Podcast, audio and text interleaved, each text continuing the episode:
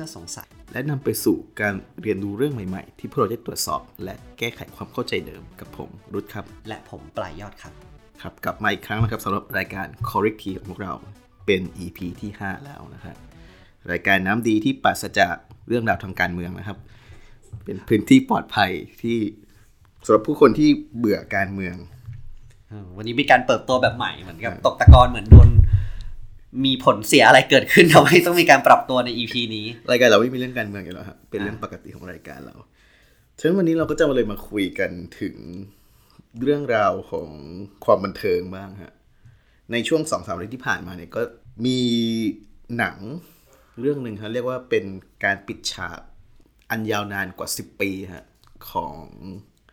ขบวนการอเวนเจอร์ เขาเรียกขบวนการ Avenger ป่ะประมาณนั้นเหมือนพูดงี้เหมือน power ranger ไงไม่รู้ฮะซึ่งเนี่ยแหละฮะพอ Avenger The End Game เข้ามาฮะตาม social network ก็เต็มไปด้วยถ้อยคำด่าทอกันฮะประมาณว่าเป็นอ้าวทำไมต้องไปด่าทอเป็นเป็นทำไมไม่ด่าแบบฮักไม่ด่า Iron Manโหโอเค ครับช่างมันฮะอ่ามีถ้อยคำด่าทอ เอ่อทีนี้ คือเหมือนเป็น protective mechanism แบบหนึ่งฮะเหมือนกับว่าด่าไว้ก่อนว่ามึงอย่าสปอยนะสปอยกูด่ามึงนะอย่างนี้ฮะฉะนั้นเนี่ยผมก็เลยรู้สึกมีความสนใจว่า เออทำไมคนเรามันถึงแบบ sensitive ต่อการสปอยขนาดนั้นนะฮะ นี่แหละฮะ พี่พี่ปลายยอดไปดูมาหรือยังฮะ เรื่อง Avenger The End Game เนี่ย ไปดูมาแล้ว ต้องบอกว่าหนังเรื่องนี้ตั้งตาคอยที่จะไปดูคือพอเข้ามาวันแบบตั้งตาอยู่ วันนี้จะเล่นกันเรียราดอีกแล้วคือรู้สึกว่าตั้งตาคอย เพราะว่าภาคที่แล้วมันทิ้งปมไว้ให้เรารู้สึกว่า อยากรู้แล้ววามันจะจบยังไง พอมันเข้าวันแรกที่นี่ก็ตรงดิ่งไปดูเลย รอบกลางคืนของวันนั้นอืมแล้วก็เบี้ยวนัดผมด้วยนะจริงๆแล้วนะวันนั้นน่ะวันนั้นก็จะมีการนัดคุยกันเตรียมงาน แต่ว่าไม่ได้เบี้ยวจริงๆเราก็แค่ขยับเวลานิดนึงอ่าโอเค แล้วเป็นยังไงบ้างครับพอดูแล้วรู้สึก ก็ต้องบอกว่าไม่ได้ ไม่ได้คาดหวังอะไรก่อนไปดู เพราะว่าแต่แค่อยากรู้ว่าเขาจะพาเรื่องราวไปยังไงต่ออเออพอไปดูก็รู้สึกว่าเขาเรียบเรียงได้ดี แล้วก็ประทับใจคือตามข้อจำกัดต่างๆ จริงๆแล้วมันจบได้หลายแบบ แต่เขาเนี่ยเลือกที่จะจบแบบนี้ ก็ถือว่าเป็นทางเลือกและการตัดสินใจที่ไม่ได้แย่นะประทับใจฮะเพื่อนๆผมหลายคนก็ไปดูมาฮะแล้วก็เอ่อทุกคนก็กลับออกมาด้วยเสียงเดียวกันว่าคันปากมากอยาก อยากเล่าจะเล่นอะไรหรือเปล่าเขาไม่ได้เลยตอนหลังว่ากินหมามุ้ยมาอะไรอย่างเงี้ยคือคิดขึ้นมาแต่ว่าอย่าเลย คือคือทุกคนก็ก็กลับออกมาแล้วก็ประมาณว่าคันปากมากอยากจะเล่า อยากจะสปอย อยากจะพูดถึงไอ้หนังเรื่องเนี้ย ซึ่งผมอะยังไม่ได้ดูไงซึ่งก็เลยทำให้ทุกคนเนี่ยรู้สึกแบบอึดอัดมากว่ากูพูดไม่ได้ มันก็เลยตอบยาก อืม แต่ทีนี้ความน่าสนใจก็คือทำไมคนที่ดูหนังเสร็จแล้วอะมันถึงอยากสปอยอะ นี่ก็คือ topic หลักของ EP นี้ฮะอ่าซึ่งเราก็จะตั้งคำถามหลักๆ ไว้ 3คำถามด้วยกันฮะอันดับแรกคือเป็นคำถามแรกที่ผมเกิดขึ้นเลยก็คือทำไมคนถึงชอบสปอยคือทำไมคนถึงแบบชอบชอบแบบดูหนังเสร็จแล้วชอบมาสปอยชอบมาบอกว่าหนังมันมีพล็อตหนึ่งสองสามสี่แบบนี้คำถามที่สองคือ แล้วฝ่ายที่ถูกฟังอะทำไมเขาถึงเกลียดการถูกสปอย แล้วมันก็จะเชื่อมโยงไปอย่างคำถามสุดท้ายก็คือ แล้วไอ้การสปอยเนี่ย มันทำให้หนังเนี่ย เสียอรรถรสไปจริง ๆ หรือเปล่า ฉัน corrective EP นี้เราก็จะมาพูดคุยกันเพื่อตอบ 3คำถามนี้ฮะ รวมไปถึงการพยายามเอางานวิจัยที่เขาพยายามอธิบายพฤติกรรมนี้ของผู้คนเนี่ยมาพูดถึงกันด้วย ส่วนจะเป็นเรื่องเกี่ยวกับอะไรนั้น ติดตามชมในช่วงหน้าครับ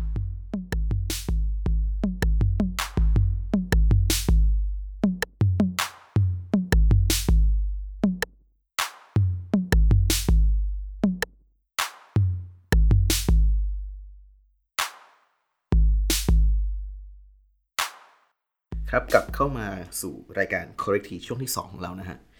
ก็อย่างที่ช่วงที่แล้วเราทิ้งเอาไว้ 3คำถามเกี่ยวกับการสปอยฮะก็คือทำไมคนถึงชอบสปอยแล้วทำไมคนถึงเกลียดสปอยแล้วการสปอยมันทำให้หนังเสียทรสจริง ๆ หรือเปล่า ที่เรามาเริ่มที่คำถามแรกฮะทำไมคนถึงชอบสปอยอะพี่ปลายยอดเคยมีความรู้สึกว่าดูหนังแล้วอยากสปอยคนอื่นรู้ปะอืมไม่เคยนะ คือเป็นความรู้สึกว่าจริงเป็นคนดีคือถ้าเราอยากเราจะถามเขาก่อนว่าดูหรือยังอ่าถ้าดูแล้วเนี่ยก็จะจัดเต็มเลย คือจะสปอยแหลกเต็มที่ แต่ถ้าเกิดเขายังไม่ได้ดูก็ก็บอกว่าไปดูมาก่อน หรือจะถามว่าจะดูไหม ถ้าไม่ดูก็ถึงค่อยสปอย คือจะเป็นแบบนั้นมากกว่าคือ ถ้าเขาบอกว่าคงคงไม่ได้ดูหรอกหรือไม่ดูแน่ๆแบบพูดมาเถอะอะไรอย่างเงี้ยเราก็ถึงจะสปอยคือถ้าเรานับว่าการสปอยเนี่ยเป็นเป็น เป็นคุณลักษณะหนึ่งของ ความมารยาทไม่ดีอะคือแบบเวลาคนมันมันมันมาสปอยที่สาธารณะไอ้คนคนนั้นจะถูกตราหน้าว่าเนี่ยมารยาทไม่ดีนะอย่างเงี้ยฉะนั้นผมก็เลยพยายามที่จะไปเปรียบเทียบกับมารยาทอื่น ๆ อย่างเช่น เวลาเราแบบเข้าแถวซื้ออาหารเงี้ยแล้วมีคนมาแซงหน้าเราอะทีนี้เนี่ยไอ้คนที่แซงหน้าคือมารยาทไม่ดีนั่นแหละ แต่ว่ามันได้benefit บางอย่าง เช่นมันอาจจะได้กินข้าวได้เร็วกว่าเรา ที่พอมันพูดถึงเรื่องของการสปอยอะ คน treat มันในลักษณะของการเป็นมารยาทแบบหนึ่งเหมือนกันนะแต่ผมไม่เข้าใจว่าแล้วไอ้คนสปอยอะมันได้ benefit อะไรจากการสปอยให้คนที่ไม่เคยยังไม่ได้ดูหนังอะได้รับรู้ อืมอืมอืมอืมถ้าอันนี้น่าสนใจนะ คือถ้าเกิดได้ลองลองเดาหรือลองคิดนะนะ เพราะว่าแบบปกติถามว่าได้ประโยชน์อะไรเนี่ย ก็จะลองมองเป็นสามสามกลุ่ม ถ้าสำหรับสำหรับตัวพี่นะ กลุ่มแรกคือเป็นกลุ่มทางด้านเศรษฐศาสตร์ กลุ่มที่สองเป็นกลุ่มทางด้าน ทางด้าน psychology หรือจิตวิทยา กลุ่มที่สามเป็นทางด้านสังคมวิทยาพันไล่ไปทีละอันมองว่าการสปอยได้ประโยชน์ทางเศรษฐศาสตร์ จะเป็นประโยชน์ก็ต่อเมื่อเขาทำเพจ เขาทำนิตยสารทำหนังสือเนี่ยเขาถึงจะได้ประโยชน์ แต่อันนี้ก็ไม่ค่อยเกี่ยวกับคนทั่วไป คิดว่าสิ่งที่เป็นประโยชน์น่าจะเป็นข้อ 2 คือเป็นเป็นประโยชน์ทางด้านจิตใจหรือทางจิตวิทยา คือมันรู้สึกว่าฉันเหนือกว่าเออเหมันกูเหนือกว่ามึงเนี่ยฉันฉันรู้ดีกว่า หรือฉันชนะอะไรเงี้ยว่าฉันรู้แล้วนะ แกยังไม่รู้ แกก็ไปงมต่อไปอะไรเงี้ยคือเป็นอะไรประมาณนี้ไม่ว่าแต่แต่พอเวลาเราพูดไปแล้วก็แสดงว่าอีกคนหนึ่งเขาก็รู้แล้วสิใช่แต่ว่าถ้าเราไม่พูดเลยอะเราก็จะเหนือกว่าเขาตลอดไปไม่ถ้าเราไม่พูดเลยเขาจะไม่รู้ว่าเราเหนือกว่าไงเออแต่พอเราพูดปั๊บอะมันเกิดแบบเกิดการยกระดับขึ้นทันทีว่าไม่ฉันรู้เธอเรายังบอกไม่แค่รู้ว่าว่าเราดูแล้วนะแล้วเรารู้แล้วนะ แต่แล้วเราก็ไม่บอกว่าเรารู้อะไรอย่างเงี้ยเราก็แสดงว่าเขารับรู้แล้วว่าเรารู้มากกว่าเขาอะแล้วมันก็จะเป็นแบบนี้ตลอดไปอะก็ไม่ตลอดนะ เพราะว่ามันไม่มีการพิสูจน์เนี่ยว่า เรารู้อ๋อจริงหรือเปล่าอ๋อเออแล้วสองคือฉันรู้นะ เธอยังไม่รู้อย่างเงี้ยมันยังไม่ได้ขยี้อะมันเหมือนเราแบบไปฉายไปฉายหนังตัวอย่างแล้วก็เดินผ่านไป มันอาจจะเป็นประโยชน์แบบนั้นที่ทำให้เขารู้สึกว่าเหนือกว่าแล้วก็ทำอาจจะทำให้รู้สึกว่าแบบว่า มันเหมือนเราแบบบูลลี่ใครสักคนอะหรือแบบเห็นใครแม่งวิ่งมาแล้วเราก็แค่ยื่นขาไปให้มันล้มเล่นอย่างนั้นอะคือเหมือนกับว่าสะใจอะแบบ เห็นกูทำให้มึงล้มได้อะผมว่าทำให้มึงเจ็บปวดได้อะอ่าอันนี้ก็เป็นลักษณะน่าจะเป็นลักษณะคล้ายๆกันนั่นคือการพยายามสปอยในสิ่งในเรื่องที่คนอื่นเขาไม่อยากฟังอะแต่พอมันฟังไปแล้วมันลบออกไปจากความทรงจำไม่ได้อะใช่เหมือนเป็นการทำให้แบบ ทำให้อีกฝั่งหนึ่งสามารถเจ็บปวดได้อะเอออันนี้ยังใจคือมันเป็นการกลั่นแกล้งให้รู้สึกเจ็บปวดเพราะรู้สึกว่าเขาไม่ต้องการสิ่งนี้ เพราะฉันทำให้มันเกิดได้เงี้ยมันรู้สึกว่าสะใจว่าฉันได้มีความเป็นใหญ่หรือเหนือกว่าอืมต้องเป็นคนที่โตมาอย่างไง ไม่แน่ใจ อันนี้อธิบายยากมาก คงมีหลายมิติ ครับ อันนี้ก็เป็นเรื่องของว่าทำไมคนถึงชอบสปอยอะแล้วอีกอีกอย่างหนึ่งอะไรนะสังคมวิอ่าทยาสุดท้ายคือสร้างสร้างสังคมจะเป็นเรื่องของกลุ่มก้อน คือเป็นความรู้สึกว่าฉันอยู่ในกลุ่มนี้ฝั่งนี้ฝ่ายนี้อะไรเงี้ยฉันอยู่ในสังคมที่กลุ่มอยู่ฝั่งกลุ่มคนที่ดูแล้ว เธออยู่กลุ่มฝั่งคนยังไม่ได้ดู พวกพ้องฉันสนุกมามากกว่า คือเป็นในเชิงสังคมอะอ่า คือไม่ใช่เชิงในเดี่ยวๆหรือเชิงทางจิตใจ ว่าฉันเหนือกว่าฉันด้อยกว่า แต่เป็นเชิงว่าฉันสังกัดกลุ่มกวนนี้แก๊งนี้อะไรเงี้ยอ๋อโอเค ถ้าเราห้อยนกหวีดเราก็จะมีสังกัดทันทีอะไรอย่างงี้ใช่ปะอืมดูย้อนแย้งกับที่เปิดรายการไว้ เกี่ยวอะไรอะว่าเราจะแบบว่า เออ ไม่แต่นกหวีดก็ไม่ได้สื่อถึงอะไรเลยโอเคพี่ผิดเองพี่มันก็เป็นแค่เครื่องที่ผลิตเสียงแบบหนึ่งเท่านั้นพี่เองฝักใฝ่เองโอเคเออพี่ยอมรับผิดโอเค ทีนี้เรามาพูดถึง คนอีกฝั่งหนึ่งแล้วกัน ก็คือคนที่ถูกสปอยอืมคำถามแล้วก็คือทำไมคนถึงไม่ชอบสปอยพี่ปายยอดเคย เคยถูกสปอยไหมครับ เคยนะก็หลาย ๆ ครั้งมันก็เลื่อนขึ้นมาแล้วก็เจอเอง หรือบางครั้งอะสมองเราอัตโนมัติไปเองคือปะติดปะต่อจนรู้ว่า อันเนี้ยมันคือสปอยของเรื่องนี้ จริงบางทีเขามีการแฝงหรือซ่อนไว้แล้วว่าไม่อยากให้คนมาถูกสปอยอะไรเงี้ยแต่พอเราเลื่อนอ่านเจอคำเดียวกันจากสามคน เราก็แบบอัตโนมัติเชื่อมโยงไปว่าอะมันมาจากหนังเรื่องนี้แหละอะไรเงี้ยก็เลยมโนได้ใช่ก็เลยรู้สึกว่าเออเป็นการถูกสปอยครับ แล้วพอเวลาถูกสปอยแล้วรู้สึกยังไงฮะเสียใจแบบหงุดหงิดไหมไม่พอดีมาถามพี่พี่เป็นคนประหลาดประหลาดก็คือเฉยเฉยๆเป็นออกจะชอบการถูกสปอยซะด้วยซ้ำคือเดี๋ยวอาจจะมาเล่าในตอนท้ายว่า ขอยืนอยู่ในฝั่งที่ว่าตัวเองอะเป็นคนชอบไปเขาเรียกว่า spoil seeker คือชอบไปหาอ่านสปอยก่อนซะด้วยซ้ำ เพราะฉะนั้นก็ถ้าถามว่ารู้สึกยังไงก็บอกว่าเฉยเฉยๆมากเพราะฉะนั้นถ้าเรามองในมุมของคนทั่วไปกันที่ไม่ใช่คนประหลาดอย่างพี่ปายยอด คิดว่าทำไมคนเขาถึงเกลียดการสปอยฮะเขาคงรู้สึกว่าเขาอยากได้ประสบการณ์เต็มเม็ดเต็มหน่วย ตามที่หนังควรจะให้เขาอะเออเหมือนกับว่าการที่ไปบอกว่ามันจะมีอะไรเกิดขึ้นบ้าง หรือตอนจบมันจะเป็นยังไงเนี่ย มันเหมือนทำให้เขาเนี่ย ซื้อตัวหนัง120เออเดี๋ยวนี้แพงขึ้นเยอะ ซื้อตัวหนัง200แต่เขาเข้าไปแล้วมันไม่คุ้มค่า200เพราะว่ามันถูกถูกเฉลยบางส่วนบางตอนออกไปทำให้ประสบการณ์ที่เขาจะได้รับเนี่ย มันไม่เต็มเท่าที่เขาควรได้ อันนี้คิดว่าเป็นอันหนึ่งนะ เรียกได้ว่าประสบการณ์ครั้งแรกนั้นน่าจดจำเสมอ ใช่อะทีนี้ถามถามรุดบ้างแล้วสำหรับรุดเองเมื่อกี้เรายังไม่ได้ถามกลับเลยว่า เราเคยไปสปอยใครไหม หรือว่าเราเคยถูกสปอยบ้างหรือเปล่า ผมคิดว่าผมไม่เคยสปอยใครนะ คือแบบตั้งใจอะไม่เคย คือไม่เคยสปอยหนัง เออสปอยหนัอ่าแต่ที่สปอยคนเนี้ย ก็อาจจะมีบ้างแบบว่าเอ้ยน้องพี่เปย์ให้อย่างงี้เดี๋ยวอันนั้นพี่เลี้ยงเองเขาเลี้ยงตัวเองมาพูดอ่าเพราะคือไม่เคยสปอยใคร ไม่เคยสปอยหนัง ไม่เคยสปอยกับใครกับอ่าใคร คืออาจจะแบบมีแบบไม่ได้ตั้งใจ แต่ว่าถ้าแบบตั้งใจเลยไม่น่ามี ส่วนการถูกสปอยเนี่ย ผมรู้สึกว่า ผมโดนจนมันเป็นเรื่องปกติไปแล้วอะ ว่าหรอ อืม คือยิ่งทุกวันนี้แบบเล่น Facebook อย่างเงี้ย มันก็ถูกสปอยเป็นเรื่องปกติอยู่แล้วอเวนเจอร์ตอนจบมี เราต้องสปอยปะเอาไม่ต้องเดี๋ยวเขาก็มาฟังแล้วก็แบนรายการเราอะแล้วเวลาเราเจออย่างนั้นแล้วเรารู้สึกยังไงอะผมก็จะคิดประมาณว่า ก็เหมือนเรารู้ผลลัพธ์อะแต่ว่าเขาก็ไม่ได้สปอยว่ามันเกิดอะไรขึ้นระหว่างทางอะฉะนั้นผมก็ยังสามารถที่จะดูหนังเรื่องพวกนั้นได้อยู่ อืม หรือแม้แต่บางทีแบบว่าเรา สมมุติว่าเป็นเรื่องเออที่มันแบบเป็นอิโมชันอลนิดนึงอะเขาบอกว่าให้ฉากเนี้ยเศร้ามากเขาก็สปอยหมดเลย ผมก็เลยอยากรู้ว่าแม่งเศร้าแบบนั้นจริง ๆ หรือเปล่า ก็เลยไปดูอะไรเงี้ย เพื่อให้รู้ว่ามันเศร้าแบบนั้นจริงๆไหมคือถ้าเป็นพี่พี่เตรียมทิชชู่ไปก่อน เพราะว่าเผื่อมันเศร้าจริงเดี๋ยวเราจะได้ไม่เปิดปะจะได้มีอะไรซับหน้า ก็แสดงว่า การโดนสปอยเนี่ยมันก็ทำให้เราโอเคแหละหนึ่งคือทำให้เรารู้เรื่องที่มันจะเกิดขึ้น แล้วก็แต่กลับทำให้เราอยากรู้ว่ามันจะเป็นอย่างที่เขาพูดจริงหรือเปล่า เออ อันนั้นก็ใช่มีว่ามีใช่ใช่ถูกต้องเลยฮะก็น่าจะเป็นแบบนั้นด้วย ทีนี้เราก็เลยจะมาคุยถึงสเต็ปต่อไปเมื่อกี้เข้าเรื่องมาเข้ามาในเรื่องของหนังแบบหนึ่งละคือการสปอยเนี่ยส่วนใหญ่แล้วมันมีอิทธิพลอย่างมากต่อวงการภาพยนตร์วงการละครนะฮะทีนี้เราก็เลยอยากรู้ว่า การสปอยเนี่ยมันทำให้หนังเนี่ยสนุกน้อยลงการถูกสปอยทำให้ผู้ถูกสปอยไปดูหนังแล้วสนุกน้อยลงเนี่ยจริงไหมนะฮะซึ่งเอาจริง ๆ แล้วเนี่ยคำถามนี้เป็นคำถามที่ตอบไม่ได้เพราะว่าถ้าสมมุติว่าเราใช้คนคนเดียวกันอะแล้วพอเราให้เขาดูหนังรอบแรกไปแล้วอะที่ถูกสปอยไปแล้วมันมันมันมันมันจะไม่สามารถเปรียบเทียบ การสปอยกับการไม่ถูกสปอยในหนังเรื่องเดียวกันในคนคนเดียวกันได้ เพราะมันเป็นประสบการณ์คนละแบบเลยอะใช่ฉะนั้นเราจะไม่รู้ว่าเขามีความสุขมากขึ้นหรือน้อยลงหรืออย่างไรนะฮะฉะนั้นเรื่องนี้เป็นเรื่องที่ยากมากที่จะพยายามทำงานวิจัยเพื่อตอบคำถามที่แท้จริงของเรื่องนี้ แล้วจริง ๆ แล้วเนี่ยในงานวิจัยที่ผมพยายามหามาเนี่ยไม่ได้ทำในลักษณะของภาพยนตร์ด้วยแต่ทำในลักษณะของหนังสือฮะ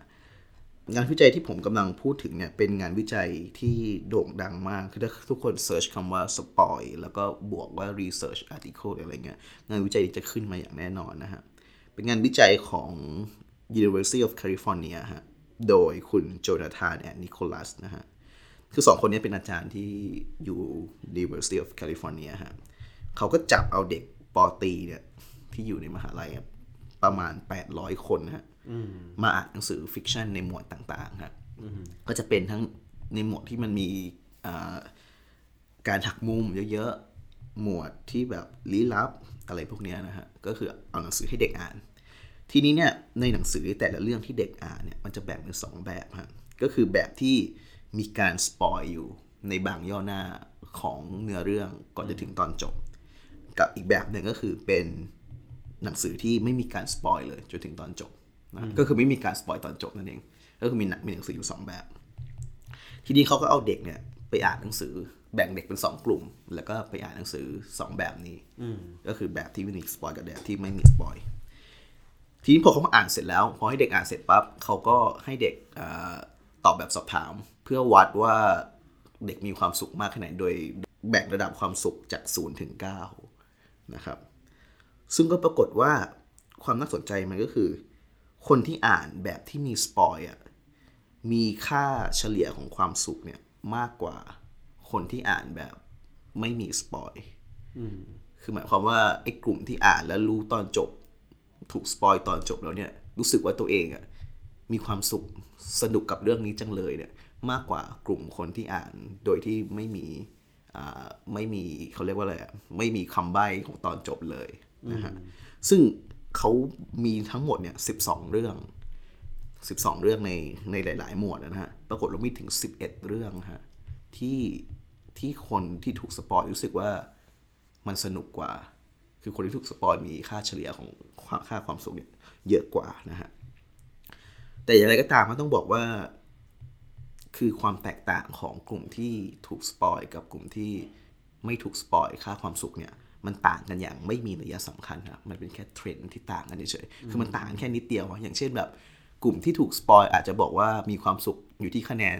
7 กลุ่มที่ไม่ถูกสปอยจะบอกมีความสุขอยู่ที่คะแนน 6.8 อะไรอย่างเงี้ยฮะซึ่งคะแนนมันมันต่างกันนิดเดียวเอง แล้วก็มันไม่มันไม่ significant แน่นอนนะฮะอย่างไรก็ตามมันก็เป็นเทรนด์ที่ที่ค่อนข้างเห็นใน 11 เรื่องจาก 12 เรื่องที่คนถูกสปอยเนี่ยรู้สึกว่าหนังสือที่เขาอ่านเนี่ยมันสนุกในในโดยแล้วก็ให้คะแนนที่เยอะกว่านะฮะ ฉะนั้นถ้าเกิดว่าเราจะสรุปง่าย ๆ ก็คือการสปอยไม่ได้ลดความสนุกของหนังสือเล่มนั้นที่เราอ่านนั่นเองครับก็คือมันไม่ได้ลดความสนุกอย่างที่เราคาดการณ์หรืออย่างที่เราคิดกันไว้ ใช่ ก็คือมันก็จะจะจะย้อนแย้งกับ common common sense ของคนทั่วไปนิดนึงที่รู้สึกว่าเฮ้ยถ้าโดนสปอยแล้วมันต้องสนุกน้อยลง ซึ่งเอาจริงๆแล้วงานวิจัยเดียวบอกว่าไม่ใช่เออเพราะว่าเหมือนงานวิจัยเนี่ยก็จะพูดเหมือนกันนะ คือมันมีบทความแหละที่พูดว่างานวิจัยคือเขาเอาสองสามอันมาประกอบกัน แล้วก็สรุปผลว่า เขาบอกว่าคนเนี่ยพยมีแนวโน้มที่จะ overestimate หรือว่าประเมินค่าผลกระทบจากการโดนสปอยเนี่ยสูงกว่าความเป็นจริง ก็คือเกินจริง คือโอเคมันอาจจะมีผลกระทบต่อความสุขความสนุกอยู่แหละ แต่เขาบอกว่าจากงานวิจัย 3 ชิ้นที่เขาเอามาประกอบกันเนี่ยเขาบอกว่าคนทั่วไปอะมีแนวโน้มว่าจะโอเวอร์มากกว่าที่ควรเป็น อ่าอันนี้ก็ตรงกับกับสิ่งที่รุดบอกมา ทีนี้น่าสนใจคือ ในการสปอยมันมีประเด็นให้สปอยเออแล้วก็มันมีเขาเรียกอะไรอะกลุ่มของประเภทหนังหรือประเภทเรื่องราวที่ไม่เหมือนกันเอออันนี้น่าสนใจคือสำหรับรุดแล้วเนี่ย การกระทำแบบไหนที่เรียกว่าสปอยการแบบไหนที่ไม่เรียกว่าสปอยอะอาจจะขยายความชัดหน่อย เช่นสมมติว่าเรายกตัวอย่างเรื่องคู่กรรมสมมตินะ อันนี้เอาไม่อยากพูดถึงเรื่องหนังอะไรที่มันเจาะจงเผื่อเดี๋ยวกลายเป็นว่าเราเป็นคนสปอยเองเดี๋ยวเสียมารยาทพูดถึงเรื่องคู่กรรม อันนี้น่าจะแบบทุกทุกคนน่าจะพอรู้แหละ สมมติถ้ามีคนมาบอกว่า เฮ้ยรุดเฮ้ยโกโบริตายอันเนี้ยสปอยไหมก็สปอยดิก็คนบางคนไม่รู้ไงอ่าอันนี้ถือว่าสปอยอ่าบอกเฮ้ย รู้ไหมโกโบริเป็นทหารญี่ปุ่น อาจจะไม่เพราะว่าผมสามารถคาดเดาได้ว่าชื่อโกโบริมันน่าจะเป็นชื่อทหารชื่อคนญี่ปุ่น อาจจะตัดคำว่าทหารออก อาจจะสปอยเป็นไม่มันเห็นโปสเตอร์หนังมันก็รู้แหละมันเป็นหนังเกี่ยวกับทหารเอนะอรู้ว่าเอ้ยรู้เปล่าเดี๋ยวฉากสุดท้ายเนี่ยเดี๋ยวมันเกิดขึ้นที่สถานีรถไฟบางกอกน้อยอ่าอันสปอยไหมอันนี้ เป็นการสปอยที่ไม่มี effective อะเออคือคือแบบฟังไปแล้วก็ เออก็รู้ว่ามันจะอยู่ที่บางกอกน้อยอะ แล้วยังไงต่อมันก็มันมันมันไม่ได้ทำให้เกิดอะไรขึ้นในหัวผมอะเออเพราะฉะนั้นเนี่ยเดี๋ยวมันเหมือนมันมีความหมายบางอย่างในการที่เราจะกำหนดว่าสิ่งเนี้ยคือสปอยสิ่งเนี้ยคือไม่สปอยสำหรับรุดคืออะไร เมื่อกี้ดูเหมือนรุดมีมีตรรกะอะไรบางอย่างในหัวแหละสำหรับผมแล้วคือการสปอยมันก็คือการเอาเรื่องราวในหนังออกมาเล่า แต่ว่าผมจะแบ่งการสปอยเป็นสองแบบคือการสปอยที่มันที่มัน effective กับการสปอยที่ non effective อะ คือ non effective ก็คือการสปอยแบบเรื่องราวอย่างเช่นฉากสุดท้ายเกิดขึ้นที่ที่บางกอกน้อย ซึ่งมันไม่ทำให้ผมรู้สึกว่าว่าแล้วยังไงต่อวะคือรู้ไปแล้วแล้วยังไงอะมันก็ไม่ได้มีอะไรขึ้นมา แต่ถ้าอย่างบอกว่าโกโบริตายอย่างเงี้ย แสดงว่าผมจะเดาเรื่องเดาแล้วว่าหนังเรื่องเนี้ยจบไม่ค่อยดีเท่าไหร่เออแล้วถ้าสมมติว่ามีคนสปอยแบบก้ากึ่งอะแบบว่า เนี่ย ดูคู่กรรมจบแล้วอะ อยากมองขึ้นไปบนทางช้างเผือกเลยอ่าอย่างเงี้ย ถือว่า effective ไม่ effective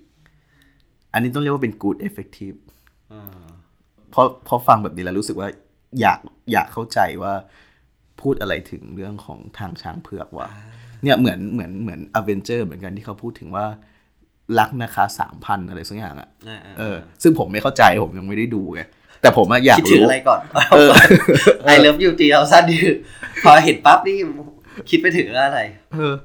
คือมันก็จะคิดเรื่องไม่ค่อยดีเท่าไหร่อะเออแต่ผมอยากรู้ว่ามันคืออะไรวะล่ะนะคะสามพันเห็นเป็นมีมหลายหลายเพจเหมือนกันเออเนี่ยก็จะเป็นการที่ทำให้ผมรู้สึกว่านี่คือการ น่าจะจัดอยู่ในเครือในเข้าข่ายของการพยายามโปรโมทหนังมากกว่า ซึ่งมันไม่ได้บอกอะไรกับกับคนดูมากไปกว่าการพยายามบอกว่าให้คุณไปดูหนังเรื่องนี้ซะคุณจะได้เข้าใจเออเอออันนี้ อันนี้ดีก็คือพยายามแบบ กำหนดคำนิยามก่อน เพราะว่าหลายครั้งที่บอกว่า เพราะว่าในช่วงที่ผ่านมาเมื่อกี้อ่านบางเพจอะเขาเกริ่นว่าไม่สปอย แต่ในเนื้อหาที่เขาใส่มาสำหรับเราก็ยังรู้สึกว่ามันสปอยเอออยากจะยกตัวอย่างให้ฟังอะยกตัวอย่างให้ฟังก็ได้เพราะว่าอันนี้ยกตัวอย่างเช่น สมมติมันมีบอกว่าเขาเพจเนี้ยจะโฆษณาเบียร์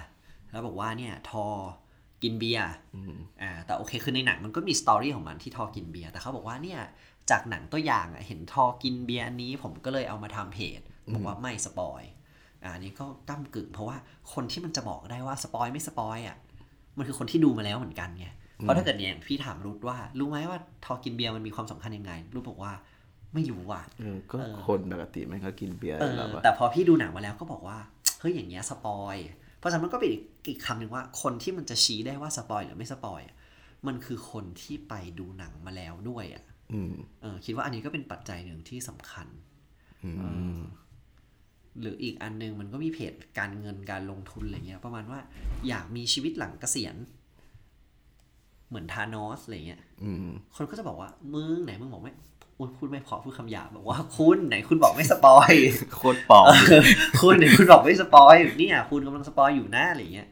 เออสำหรับคนคนก็บอกว่าเนี่ยไม่ได้สปอยผมไม่ได้บอกเนื้อหาอะไรเลยเออแต่บางคนก็บอกว่าเฮ้ยมันก็สำคัญนะ ไม่อะโหไม่เห็นสำคัญเลยเออมันทำให้ผมอยากดูด้วยซ้ำว่าจุดจบทานอสเป็นยังไงสุดท้ายแล้วอะเออเออเออเนี่ยอันเนี้ยก็ก็เป็นอีกเรื่องหนึ่งที่การจะบอกได้ว่าคุณสปอยหรือไม่สปอยอะมันไม่ใช่แค่เจ้าตัวไงคือบางทีเจ้าตัวเขาก็มีมีมารยาทประมาณหนึ่งบอกว่า อย่างเงี้ยไม่สปอยหรอกเกริ่นแค่ตรงนี้ว่าทานอสตัวสีม่วงเออหรือว่าเดี๋ยวทานอสรวมรวมอัญมณีได้ครบมันไม่ได้สปอยอะไรเยอะ เพราะว่าทุกคนน่าจะรู้กัน แต่ปรากฏว่าพูดแบบนี้ไปแล้วโดนเพื่อนโกรธบอกว่าอย่าเพิ่งมาเล่าอะกลายเป็นว่า ถ้างั้นไม่ควรพูดอะไรเลยดีกว่า อืมอืมก็จะคันปากหยิบหยิบไปอืมอะแล้วไงต่ออ่าทีนี้เนี่ยเราก็เลยคือคือจากงานวิจัยที่ผมเล่าไปเมื่อกี้นะฮะที่เขาบอกว่าอ่าการสปอยเนี่ยไม่ได้ทำให้เราแบบว่าอ่านหนังสือแล้วมันสนุกน้อยลง ซึ่งเขาก็พยายามที่จะเชื่อมโยงว่าการดูหนังก็น่าจะเป็นลักษณะเดียวกันก็คือ ดูหนังก็คงไม่ได้ทำให้หนังนสนุกน้อยลงเหมือนกันนะครับเขาก็เลยพยายามอธิบายว่าทำไมมันถึงเป็นอย่างนั้นล่ะนะฮะซึ่งมันก็คือเขาก็พยายามอธิบายว่าเนี่ยถ้าเกิดว่าเรารู้ตอนจบเอาไว้แล้วอะมันจะทำให้เราเนี่ยจดจ่ออยู่กับเนื้อหาระหว่างทางมากขึ้น คือเราไม่ต้องไปแบบไปพวักพะวงว่ามันจะจบยังไงไม่ต้องไปโฟกัสว่าจะจบยังไงเพราะเรารู้แล้วมันจบยังไงแล้วพอเราเปลี่ยนจุดโฟกัสปั๊บเนี่ยเราก็สามารถที่จะ ซึมซับบรรยากาศของหนังตลอด 2 ชั่วโมงได้ ว่ากว่าที่มันจะก้าวถึงจุดนั้นเนี่ยมันเกิดอะไรขึ้นบ้างนะฮะทำให้เราเนี่ยไม่พลาด symbolic หรือจุดสำคัญต่างๆ ที่ควรจะต้องสังเกตควรจะต้องดูนะฮะก็เลยทำให้คนเนี่ยอาจจะรู้สึกว่าดูหนังได้สนุกมากขึ้น หรือว่าอย่างน้อยก็ไม่ได้ไม่ได้สนุกน้อยลงนะครับเขาก็พยายามเปรียบเทียบว่ามันเหมือนเวลาที่เราแบบเราขับรถนะฮะแล้วเรารู้จักเส้นทางนี้ดี ว่าเส้นทางมันจะพาเราไปไหน รู้ว่าต้องเลี้ยวอะไรตรงไหนนะฮะฉะนั้นเนี่ยก็สามารถทำให้เราเนี่ยสามารถที่จะ enjoy กับวิวรอบๆอ่าระหว่างทางได้ ประมาณนี้นะที่เขาพยายามอธิบายมาครับเพราะอันเนี้ยมันก็เกิดคำถามเนาะแล้วเราบอกว่าสิ่งหนึ่งที่จะตอบได้ว่าคนนั้นน่ะจะรู้สึกยังไงหลังโดนสปอยอะมันต้องกลับไปถามว่าเขาดูหนังเพื่ออะไร เพราะว่ามันก็มีคนกลุ่มหนึ่งที่บอกว่า จริง ๆ แล้วเราไม่ได้มาดูหนังเพื่อ เพื่อ ending เพื่อเพื่อรู้จุดจบ แต่เรามาดูหนังเพื่อได้รับประสบการณ์ แล้วก็ความตื่นตาตื่นใจในระหว่างทางด้วยอย่างเงี้ยถ้าเขาเป็นคนกลุ่มเนี้ยแนวโน้มว่าถึงแม้รู้ตอนจบ หรือรู้ฉากสำคัญเนี่ยก็ไม่ได้ทำให้ความสนุกลดลงอืมอืมอันนี้ก็จะตรงกับสิ่งที่ที่รูทบอกมา อืมผมแล้วก็แต่อันเนี้ยมันก็ต้องขึ้นอยู่กับเรื่องด้วยเนาะเพราะว่าอย่างเช่น ถ้าเป็นเรื่องสืบสวนสอบสวนอืมอ่าถ้าเป็น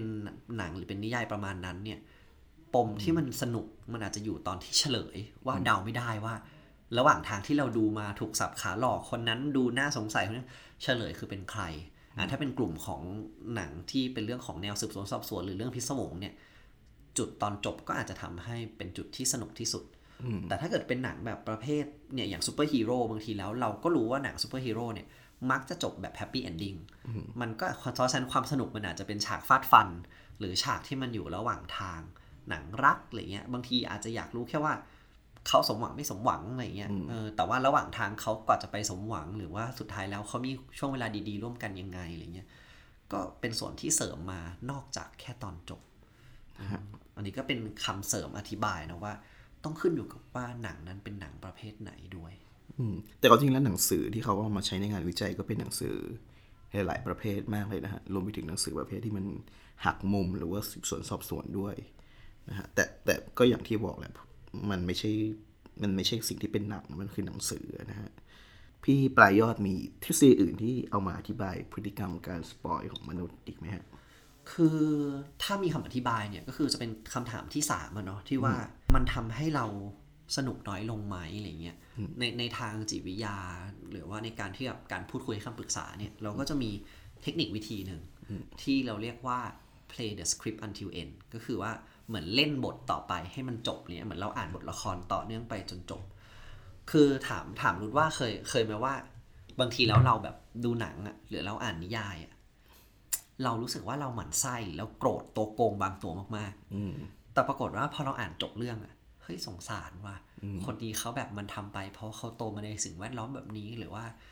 เขาต้องเจอเรื่องแบบนี้เขาเลยเป็นคนแบบนี้ กลายเป็นว่าเห็นใจตัวโกงอะไรหเงี้รืยอบางทีเราไม่รู้วัตถุประสงค์ระหว่างทางของเขาด้วย ใช่ หรือว่าบางทีแบบ อ่านอ่านนิยายแบบเออหือไม่ไหวแล้วอยากจะเคลี้ยงคือโกรธแม่พระเอกมากอะไรเงี้ยคือมันมีความนะที่ระหว่างกลางเรื่องเนี่ย มันมีความพีคในอารมณ์อะไรบางอย่าง แต่พอเราอ่านไปจนจบแล้วเนี่ย ผีก็ตามที่มันโผล่มาหรือที่มันปรากฏที่มันให้มันขนลุกขนพองเนี่ย ผีที่เคยน่ากลัวเนี่ย กลับไม่น่ากลัวอันเนี้ยในทาง การให้คำปรึกษาทางจิตวิทยาเนี่ยก็จะมีเรื่องนี้เหมือนกันคือสำหรับคนที่เขามีความกังวล ความกลัวในเรื่องต่างๆ เราก็จะถามเขาต่อสมมติเนี่ยถามว่าเอ้ยบางทียกตัวอย่างเช่น เราอยากจะไปสารภาพกับแฟนว่าเอ้ยเราทำผิดเออหรือเราทำของพังสมมตินะเขาก็จะรู้สึกกลัวตลอดเลยว่า เนี่ยไปบอกเขาเขาก็จะโกรธฉันเดี๋ยวเขาโมโหแล้วก็ไม่บอกสักที อันเนี้ยมันเหมือนเราอ่านนิยายอยู่กลางเรื่องอะ ว่าฉันไปบอกเขาเขาโมโห ฉันไปบอกเขาฉันโมโห ฉันถูกด่าแต่พอเราถามต่อว่า เอ๊ะแล้วพอเขาโมโหใส่เราแล้วอะแล้วมันจะเป็นยังไงต่อ มันเหมือนเราเปิดนิยายไปหน้าถัดไปอะจากเดิมที่เราอ่านมาถึงซีนเนี้ยว่าแฟนเราต้องด่า แต่ปรากฏเราเปิดหน้าถัดไป อ๋อ พอเขาด่าเสร็จเราก็ขอโทษเขาบอกขอโทษเราไม่ได้ตั้งใจ เราก็ถามว่าอะแล้วแฟนคุณจะตอบว่ายังไงต่อ ก็เหมือนเปิดไปหน้าถัดไป แล้วก็บอกว่าแฟนก็คงจะหมุดหงิดเล็กน้อยแหละถ้าถามว่าอะแล้วคุณจะทำไงต่อก็บอกว่าเดี๋ยวคงหาน้ำให้กินหรือว่าไปนวดนวด หรือว่าอะไรอะนวดได้นะนวดนวดเออนวดมือแบบว่าขอโทษนะอะไรอย่างเงี้ยอ๋อโอเคเออแล้วถามว่าอะแล้วจะเป็นยังไงต่อคือเหมือนเนี่ยเราพลิกนิยายไปเรื่อยๆเปิดไปหน้าถัดไปจนสุดท้ายก็คือเขาจบว่าเออแฟนไม่โกรธแล้วหรือกระทั่งว่าโอเค ผ่านไปพลิกนิยายเขาบอกว่าวันนี้ยังโกรธอยู่แฟนไม่คุยด้วยถามว่าอะถ้าพลิกผ่านไปอีกอาทิตย์หนึ่งผ่านไปอีกสามเดือน แฟนจะยังเป็นแบบนี้อยู่ไหมอะไรเงี้ยเขาก็ทำให้เขาเหมือนหลุดจากหลุดจากแผ่นเสียงตกล่องอะตรงนั้นแล้วทำให้เขาเนี่ยไปเจอความคลี่คลายทำให้เขาเนี่ยบอกว่า เฮ้ยอย่างน้อยอะไปสารภาพไปยอมรับความผิด แล้วเรื่องมันจะดำเนินต่อได้ กลับมาที่เหมือนหนังเหมือนกันคือ แนวโน้มที่มันจะทำให้ความสนุกลดลงเนี่ย ก็ก็มีเหมือนกันคือ เพราะว่ามันทำให้เราเห็นตอนจบว่าสุดท้ายแล้วอะเรื่องทางเรื่องที่มันขยี้จนบีบหัวใจในกลางเรื่อง ที่เรารู้สึกว่าปวดใจร้องไห้เนี่ย ตอนจบมันก็จะคลี่คลายเหมือนกันมันเลยทำให้บางทีแล้วความประสบการณ์ระหว่างดูเนี่ยมันอาจจะได้ไม่เท่ากับไม่รู้มาก่อนอืม ซึ่งอันเนี้ยก็จะโยงไปถึงคิดว่าน่าจะไปช่วงเบรกที่3เหมือนกันว่า หลาย ๆ ครั้งแล้วเนี่ยการสปอยบางอย่างหรือว่าการรู้เรื่องตอนจบในบางเรื่องเนี่ย มันก็เป็นประโยชน์กับชีวิต เป็นสิ่งที่คนบางคนยอมรับได้ ใช่ ก็เดี๋ยวเราคงมาพูดกันเรื่องนี้ในในตอนที่ครับผม3แล้วเดี๋ยวมาพบกันครับใน corrective